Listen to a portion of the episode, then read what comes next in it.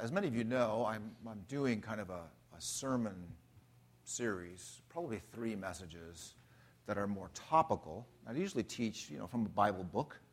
So we will launch into those kinds of things when I'm done with this series. But I'm doing a topical series, and so we're touching down on Isaiah 35 this morning. So we just read that passage. So we'll get there in just a moment.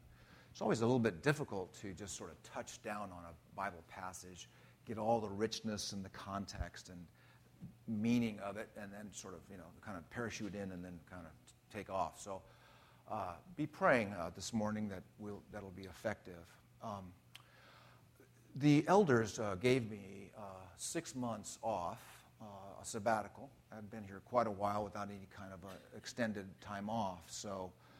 dearly missed you. If you're new to the church, I'm really eager to get to know you.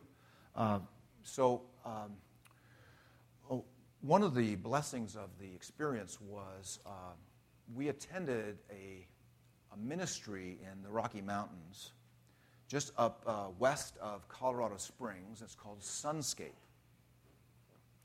And Sunscape is a ministry that started in the 70s. Actually, James Dobson and others were instrumental in getting it up and going, and it's a place for pastors and missionaries to decompress, to figure out burnout and stress and all these kinds of things. And so Marianne and I were there with 3 other couples, and there was a lead couple. And so we had a nice fireplace and places to sit around, a nice, just big, beautiful kind of lodge. And then we had private cabins off to the side. And it was just a beautiful, beautiful experience to just, it was really good for our marriage and really good for me to understand stress.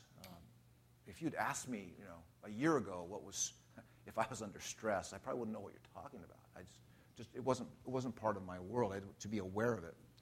So what's interesting is that when I got back, and Marianne was actually taking care of some details related to her mother's things. Her mother passed away end of January, so she was in San Francisco, and so I was back here in Monowili, and this is around February 15 or so, and something happened to me, and so I want to sort of give you an illustration to get us started about our subject today. It was interesting because I had made a phone call to a financial institution back in January, and when I got back in mid-February, there had been no movement, no let's move this thing along and let's get an answer here and let's get this going. There had been no answer, no response. And I remember around 1 o'clock that day, I had made a few phone calls to the East Coast, and then again, nothing going on in some of the things I wanted to get done. I noticed also dealing with customer service with some companies. Wow. Voicemail jail, And so I was having all this sort of to-do list, and it was like striking out. So about 1:15 in the afternoon, I was standing in our bedroom, and something came over me. A rush of anxiety. It was profound. It was powerful. It was something I noticed. I had just been at this nice retreat in the Rocky Mountains, and now I'm back, and I'm in a nice house in Hawaii. Yeah, that should work for most people. And I am filled with anxiety. And what's interesting is that I felt how odd this was. Normally, I would have thought this is sort of normal. But for the first time, I could feel it. I was awakened to what I was awakened to. That was very profound for me. Now, I say all this to say that anxiousness is actually a very normal, or at least a mode of operating for me. Isn't that fun? Anxiousness. A minister of the gospel. Anybody catching the disconnect here? That anxiousness Righteousness functions in my life as a kind of fuel to get things done. Now, there's some things about the way we are. If you're anxious about your child who's just wandered out in the street, that makes sense that you have some energy to go and to tend to them. That makes sense, right? That's a sort of a normal use of adrenaline and anxiousness, right? Okay. But this, of course, was misplaced. And, of course, at this point, I've got to stop, and I determine to do something in that moment, and I wrestle these thoughts to the ground. And I do something that is something I might preach to others about, but I'm applying this remarkable gospel to myself. And what I do in that moment, and I'm going to repeat myself a couple times, but what I do in that moment is I think about the story that I'm in. And I am not in an autobiography. I'm in a biography. And someone else is writing my biography, by the way. I would love to be in an autobiography, writing my own story, but I'm not. And someone has written me into this remarkable story, and it includes someone who came and conquered everything about this fallen world. He was born into this world. He lived a perfect life. He suffered on the cross, was under the power of death for 3 days, and then rose again, and then ascends into glory. And he calls me, and he calls you, to let those events frame our anxiousness. Those events are to have a profound effect upon our day-to-day worrying. Jesus, at the same time, tells us not only to be looking at his redemptive actions, but also he tells us specifically in the Sermon on the Mount to look around you and to watch God's care. Look at the lilies of the field. Look at the sparrows. Notice God's care for them. Are you not worth much more than they? So we can be studying God's care for this world, and that can assure us. And we have something even more special than that. We have God's personal care for us in the cross, you see. Anxiousness has been attributed in a unique way to the modern era. Now, anxiousness has always been part of man's fallen condition. Philippians chapter 4, for instance, says, "Be anxious for nothing." We'll talk about that. So anxiousness is something that is gripping America in particular with something like 1 out of 5 people experiencing some sort of anxiety disorder. And so I stand before you as one who understands now, who can see more clearly his own anxiousness. And I have worked through, and I continue to work through, what this means for my day-to-day living.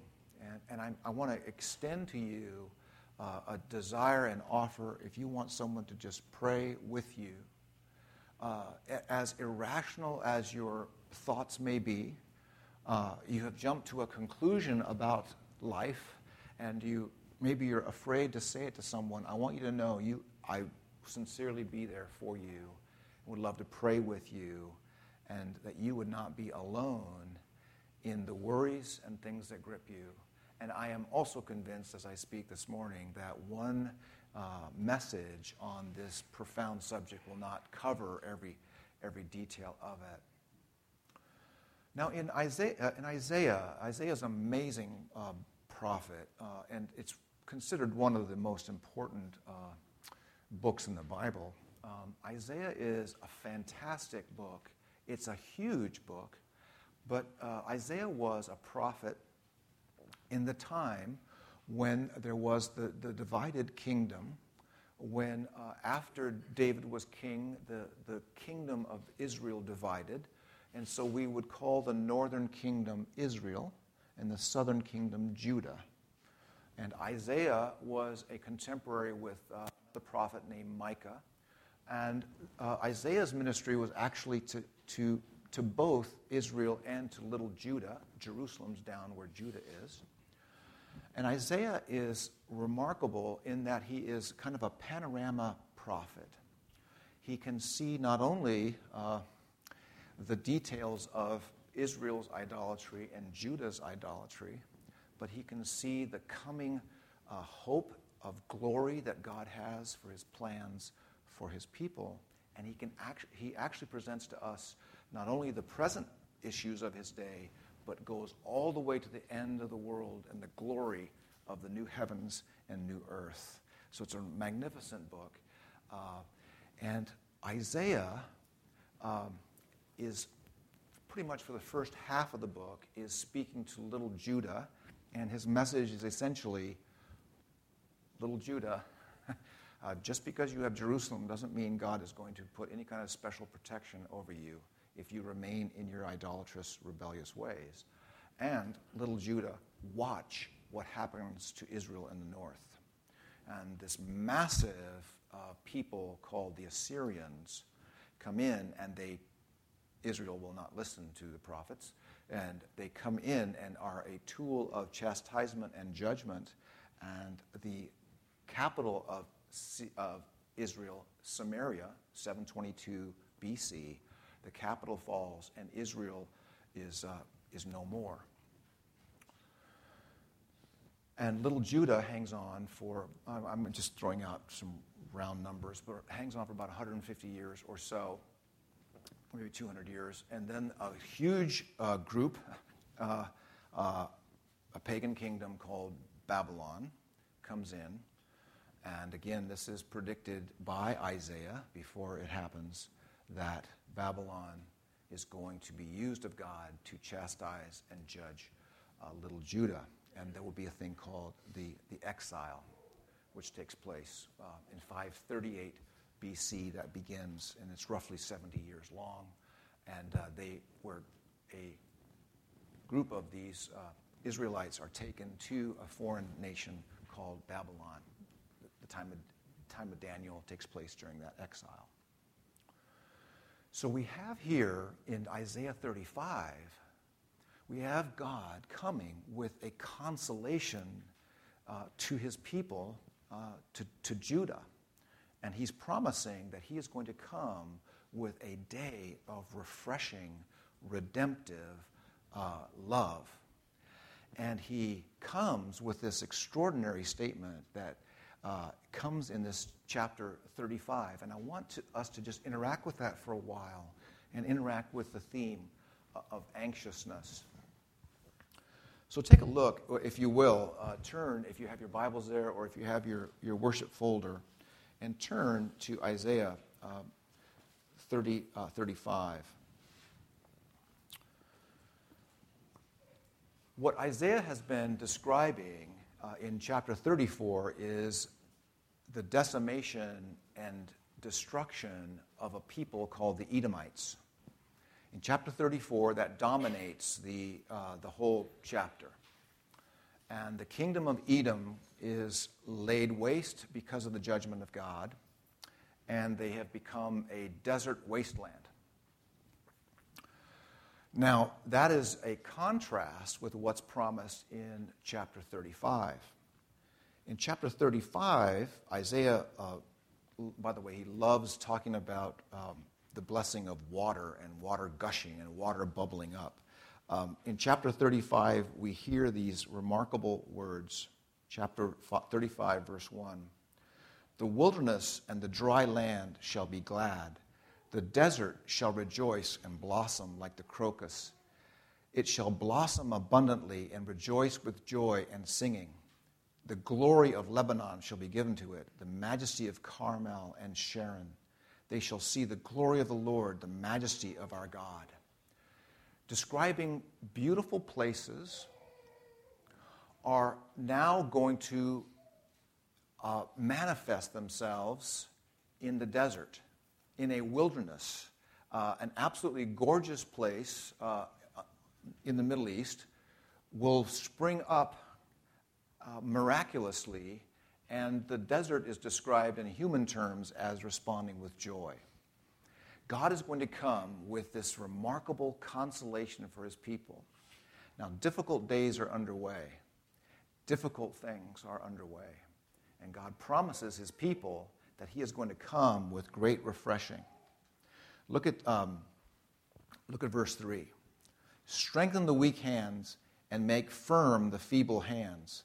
Say to those with an anxious heart, be strong, fear not. Behold, your God will come with vengeance. With the recompense of God, he will come and save you. And now we hear the ministry of Jesus and his ministry of miracles. Listen, you can hear the Gospels here. Look at these next verses. Then the eyes of the blind shall be opened, and the ears of the deaf unstopped. Then shall the lame man leap like a deer, and the tongue of the mute sing for joy. For waters break forth in the wilderness, and streams in the desert. The burning sand shall become a pool, and the thirsty ground springs of water. And so it goes on to describe the ministry of a miraculous return of human beings to normal life, to wholeness. People who have been ravaged by the fall are being mightily impacted by this salvation. And specifically, God turns to people and he speaks to the anxiousness of their hearts. This beautiful, beautiful picture of a wilderness that, this is not a wilderness where wildflowers normally bloom. This is a wilderness where nothing happens. This is just a sandy wasteland. And God gives this picture of salvation. And he gives this picture of water bubbling up and streams showing up. And this beautiful picture to calm hearts. He is going to come, and he is going to come and save you. Surprise, surprise, that God will not always judge sinners. What it means is that he will find a way to release their debts. He will find a way to bring waters of refreshment to them. The anxiousness of the heart in the human condition is ultimately related to our relationship with God. When you think about the first human beings God created, Adam and Eve, when they partook of the fruit of the tree of the knowledge of good and evil, instantly their eyes were opened and they experienced shame. They began to experience the alienation that came with sin. They were alienated from God and they hid. They tried to fashion some sort of covering for their naked bodies. And they were hiding when God came to converse with them. And this sense of anxiousness has been with mankind ever since. Another word might work as alienation. We just feel that we are disconnected at heart from not only God and not only others, but even ourselves. God seeks to save anxious people. What does God give the anxious heart? What does he give the anxious heart? In Isaiah 35, what he does is he gives them a vision of his glory. He gives them a vision of his glory. Now, I have, in my own autonomous, self-seeking way, I have a way of finding glory for myself. I understand, so I think, what I need in life. And I am anxious when I can't get it. And psychologists will tell us that when something is out of order, something is unusual, suddenly there's a noise from the church sound system that's really ear-piercing. That's not, hopefully not normal. You jump, and since it's not normal and it's unusual, then it creates anxiety. When your orderly life is broken up when your plans are disrupted, how do you respond? How's it going in your heart? That's a simple thought, isn't it? What happens inside you? And if you are like me, you become anxious. You become a person who is troubled because you're convinced that you can make yourself happy. And you see, what's happening is that we have many, many choices in our day and age. We have many, many things that we can choose. But if we were honest, not a lot of things are working.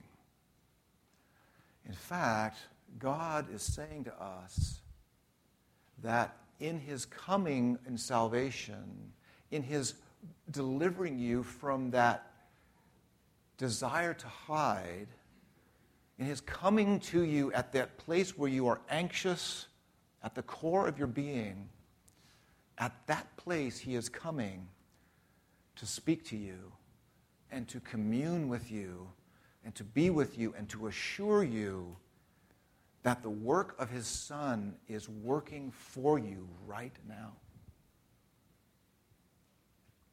Pastors get into real trouble when they are assuring themselves that God is working by the feedback they get from their congregation. This means that, in America in particular, it is, if you, for instance, you had a congregation of 1,000 people. Think about that. Think about how untouchable the pastor would be. This means that we would think that that individual made that happen. And of course, you and I know that didn't happen. If God blesses a church with that kind of growth, we praise God for that. But in our day and age, our anxiousness is related to the things we think we can accomplish.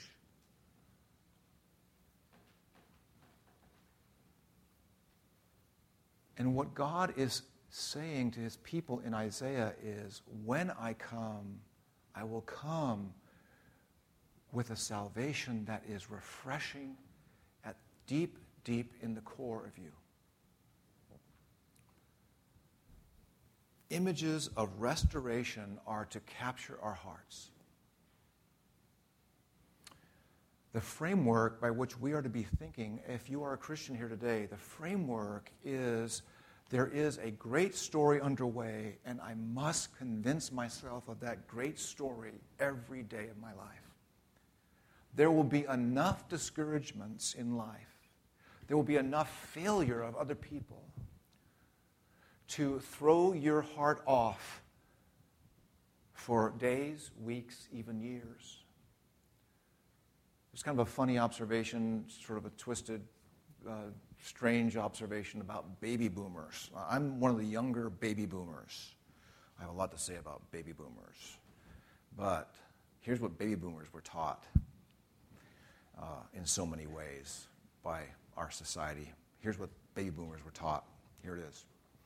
We were taught that we have a right to a pain-free life. And when we experience pain, we have the right to dwell on it for 10 years and let everyone else know we have pain. In other words, the self just moves into a different mode. I'm not minimizing anyone here who's a genuine victim.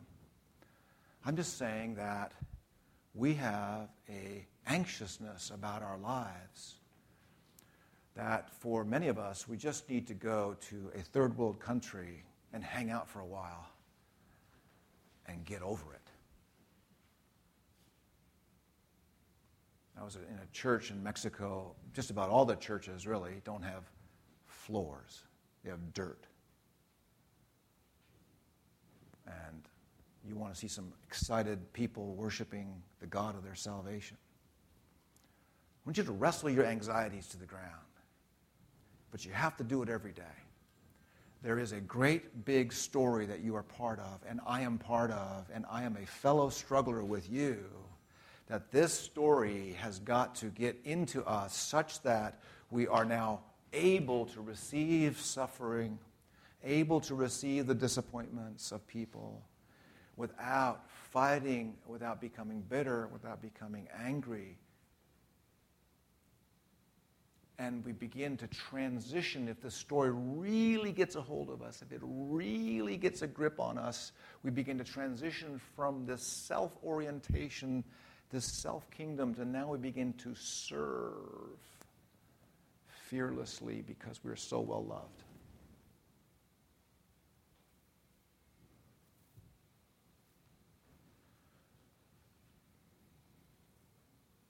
We would, without the gospel, be left to a world that is hostile without any comforting purposes at work. Beyond this, we would be left in a wilderness characterized by God banishing us and making us taste the fruit of our own ways. I would love to see us as a church growing in a grasp of God's masterful care of our lives. I would love to see us begin to counsel each other, where we'd be open and honest about the struggles of our hearts, and we'd receive the encouragement of other people, the input from other people, others who have gleaned an insight into the great story, and they want to share with you how best to hold up under a difficult circumstance. God promises a highway later on in verse 8 of chapter 35, a highway. That's a beautiful theme in Isaiah, by the way, highway. There's a couple different kinds of highways in Isaiah. Remember John the Baptist preaching, and he quotes Isaiah, and John's preaching of repentance functioned like making a highway through the wilderness, preparing the way of the Lord. If you ever got an option, if you're hiking through a wilderness or going on a highway, I think take the highway. It might be a little bit easier. And Isaiah pictures this redemptive highway where God's people are being collected on it, and they're being brought, and they're walking and traveling to Zion. Zion is the gathering place of God's people. It's the Temple Mount in Jerusalem in their day. Beautiful, beautiful highway.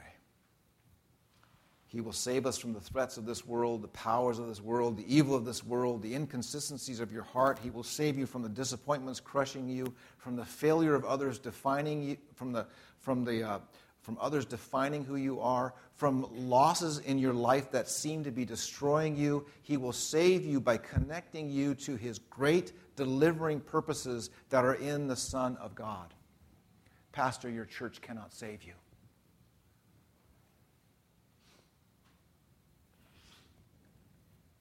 Pastor, your to-do list cannot function like the Son of God.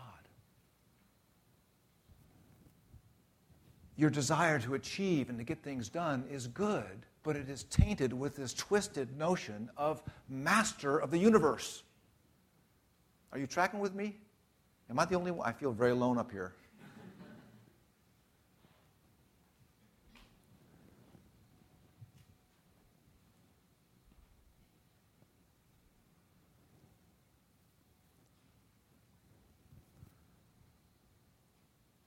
You mean I can actually face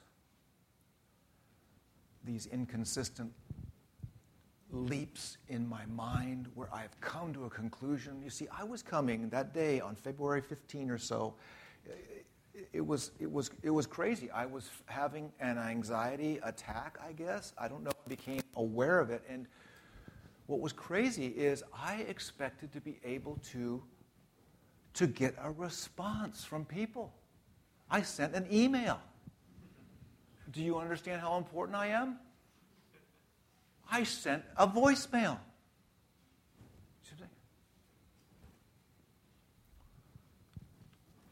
You ever get used to your dog? Do you ever expect your dog? Do you have like a casual relationship with your dog? And when you call your dog, so is it kind of an option? None of you have a relationship with your dog that way. When you call your dog, what do you expect to happen? Immediate, because the word obey is something you expect, right? That's just a little glimpse into our hearts.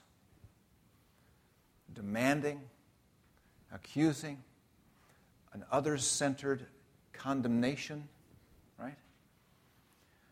All the while, it's just a masterful deflection to your faith problem. It's a masterful deflection to what you are believing. What is your functional gospel? My functional gospel is my to-do list. And Jesus is just fuzzy, just this fuzzy talk stuff on Sunday morning.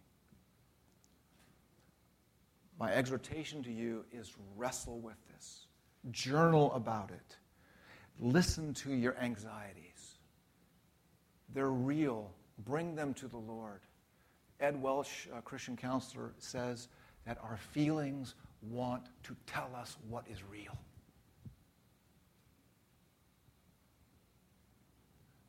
And I must, what does God give the anxious heart? He gives the anxious person revelation. I hope you find your Bible precious. We don't worship the Bible. But we're desperate for it. I hope you've had recently experiences where you're looking at some scripture and saying, oh, I needed that. I needed that. That brings to me some perspective. That brings me some comfort. I hope you have those on a regular basis. Wrestle with them. If you need guidance on where to start reading your Bible, how to get involved, I'd love to talk to you about that. We are able to, I saw this on Pinterest. Kathy, you're into Pinterest, right? Okay, you're my guide. It was Anxiety Girl, kind of like a superhero. It said, Anxiety Girl, able to leap to conclusions at a single bound. That's good. Do you know 1 Corinthians 6, verse 20 says these words? You were bought with a price. Do you know you were bought? Do you know that God purchased you? God wanted you? You were bought with a price. And He has put you in Isaiah's big story. He has put you in the big macro story, and you are going to be part of the new heavens and new earth. And all what we need to do is work backwards. I already have a seat at the marriage supper of the Lamb. I've already got a reservation. I'm already there. Work all that privilege backwards and let that help you with your present sufferings. And join with the Apostle Paul, who says, I consider the present sufferings of this world not worthy to be compared to the glory that will be revealed to us. What does God give the anxious heart? He gives them a vision of glory. So what could be a prayer that you utter? What could be a prayer you form? Lord, help me see glory. The Apostle Paul said that we see through a glass dimly, but we still see. And what we see, we want to see more clearly. Lord, help me see your glory with my spiritual eyes. Help me see your glory. I need your glory. I've been made for your glory. One time, when I was 10 years old, we were off. My family was visiting my dad, who was getting a master's degree, and it required him to go to study Chinese education. Unusual story. And so we, as a family, visited my dad in Taiwan. This is about 190 years ago. And so we are swimming off the coast of Taiwan there somewhere. I remember it was about 5 in the afternoon. It was dark. The water was gray. It looked like it was going to rain. What are we doing out here? And I'm the youngest of 5 kids. My oldest brother, Chris, and Scott, and Jeff, and my sister Susan were all out there. And I'm bobbing around, and the water's like right up to here. And all of a sudden, an amazing voltage of electricity just like it wraps all around me, and I am like glowing with electrical current. And this huge man-o-war had just nailed me. and I was immobilized, frozen for a moment, and I remember looking up at my brother Chris, not knowing what to say except, "Chris, help." That's all I did, "Chris, help." And I raised my hand as I could, and I did. And I remember the fear that went through me, and here's what it was, because if you ever had brothers, here's what it is. Because brothers fight, brothers don't get along. And I remember thinking to myself, will my brother, who was 6'3", big, tall guy, will my brother care? I remember the fear of having to ask that question to myself. I did not have the ability to tell him what was going on. I did not know what was going on. And I just said, "Chris, help." And he reached over and he pulled me. And it was like he lifted me out of the water. And, of course, all these tentacles were all over me. And till into my 20s, I had a scar on my wrist from that experience. What is most of the New Testament about? This is kind of a big thing. Most of the New Testament is about doing one thing. Here it is. Most of the epistles, Galatians, Romans, Colossians, most of these epistles are really saying one thing. They're speaking to anxious, fearful hearts, and they're saying this. It's really, really true. It's really true that Jesus rose. Jesus is the King of the universe. He's above all powers. It's really, really true that he has brought you in union with himself. It's really, really true. And the epistles are addressing the fear that remains in our hearts. Christians, we have busy hearts. We have anxious hearts. And we have a Savior, we have a Redeemer for those moments of anxiousness. And we have a church, we have a life together for these anxious moments. And do not be ashamed that you are still dealing with anxiousness. I want you to feel comfortable with the process that God is bringing you through, because it is an important one. And if in the process you can have a bigger cross and a bigger Savior to lift you out of yourself, it would be a privilege to watch that happen. And I know many, many around you would want to help, to assist, because they need help and they need assistance. Does my brother care? And I was filled with fear, and I was assured that he did. Does my Heavenly Father care? And he desires that you would be filled with the assurance that he does. Let's pray. Lord, I thank you.